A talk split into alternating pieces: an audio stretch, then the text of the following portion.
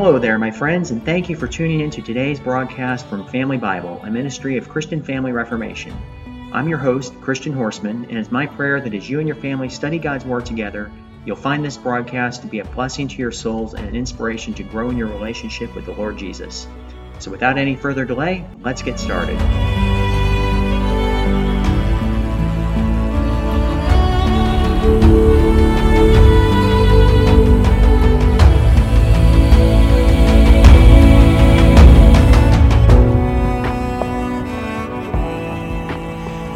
Friday, October 20th, year of our Lord 2023, and today we're taking a closer look at the fifth chapter of the book of Daniel. Belshazzar the king, we read, made a great feast to a thousand of his lords, and drank wine before the thousand. This magnificent banquet of 1,000 guests took place at night in the sumptuous palaces of the king of Babylon. King Belshazzar had invited the most distinguished persons of his kingdom and contrary to all the rules of decorum which prevailed in those times and places, even the women of his harem, and all the splendor of dress and beauty, were present. The joy was great, the guests drank wine freely, and the king himself, forgetting the dignity of his royal position, gave them the example of that sinful hilarity which wine excites. He even went so far as to bring out the sacred vessels of Jehovah, which Nebuchadnezzar had taken out of the temple in Jerusalem, so that he and his guests might make use of them in their drinking party which was the greatest insult that they could possibly offer to the God of the Hebrews. But listen, a scream of terror escapes from the lips of King Belshazzar. What on earth is the matter? The paleness of death is upon his face. His wildly staring eyes are fixed upon the wall. He is no longer able to support himself. His knees begin to knock against each other. What has happened? What does he see on that wall?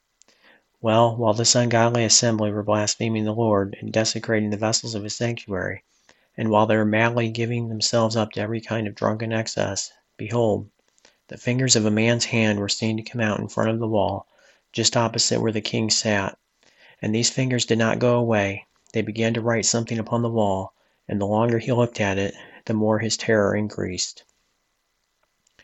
At last the king utters a loud cry, Bring in the astrologers and as soon as they arrive he says to them, Whosoever of you shall read this writing, and show me the interpretation thereof, he shall be clothed with scarlet, and have a chain of gold about his neck, and shall be the third ruler in the kingdom.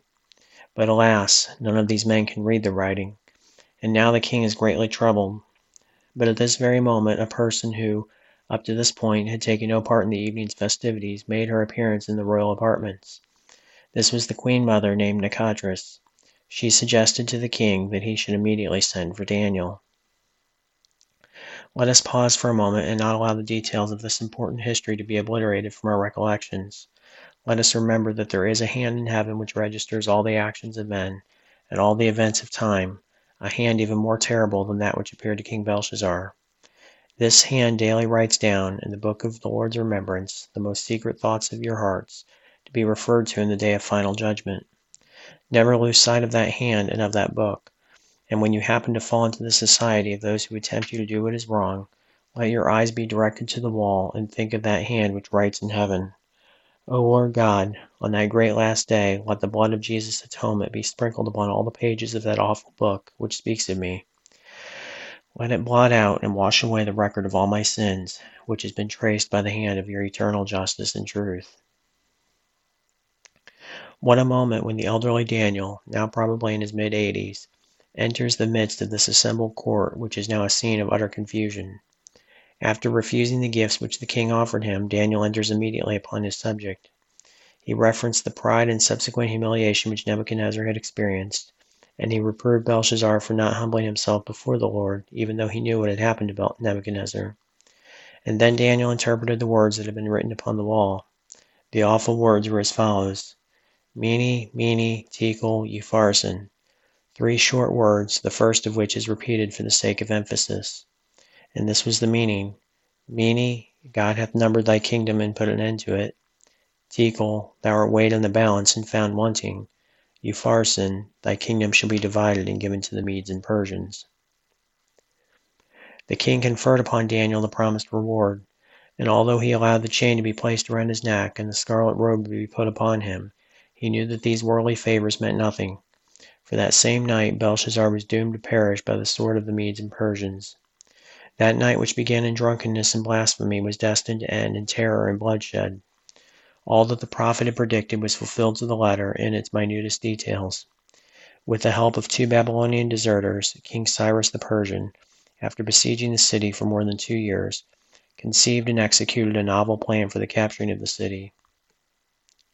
On that night of Belshazzar's great drinking party, he diverted the waters of the Euphrates River into deep trenches which he had caused to be dug on each side of it, thereby draining the riverbed and allowing the Persian army to rush into the city without the least resistance.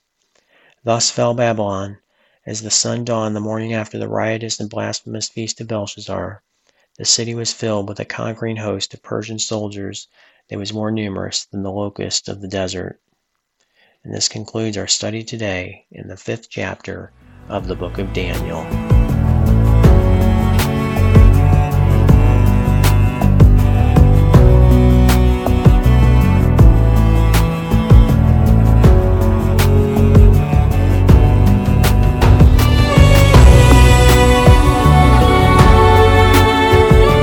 Thank you so much, my friends, for tuning in to today's broadcast from Family Bible. I hope you've enjoyed it as much as I have, and I invite you to join me again here tomorrow, Lord willing, and continue experiencing the richness of His precious Word with your family. If you found this resource to be a blessing to you today, please share it with someone you know, and consider taking a moment to leave a comment and tell others what you found edifying. Also, don't forget to like and subscribe on YouTube so you'll never miss a new broadcast and feel free to visit my website, ChristianFamilyReformation.com, for inspiration and encouragement in your family's walk with the Lord. I'm your host, Christian Horstmann, and I want to thank you again for tuning in today. May the Lord inspire you to live life today in light of eternity. Seize the day for Jesus Christ.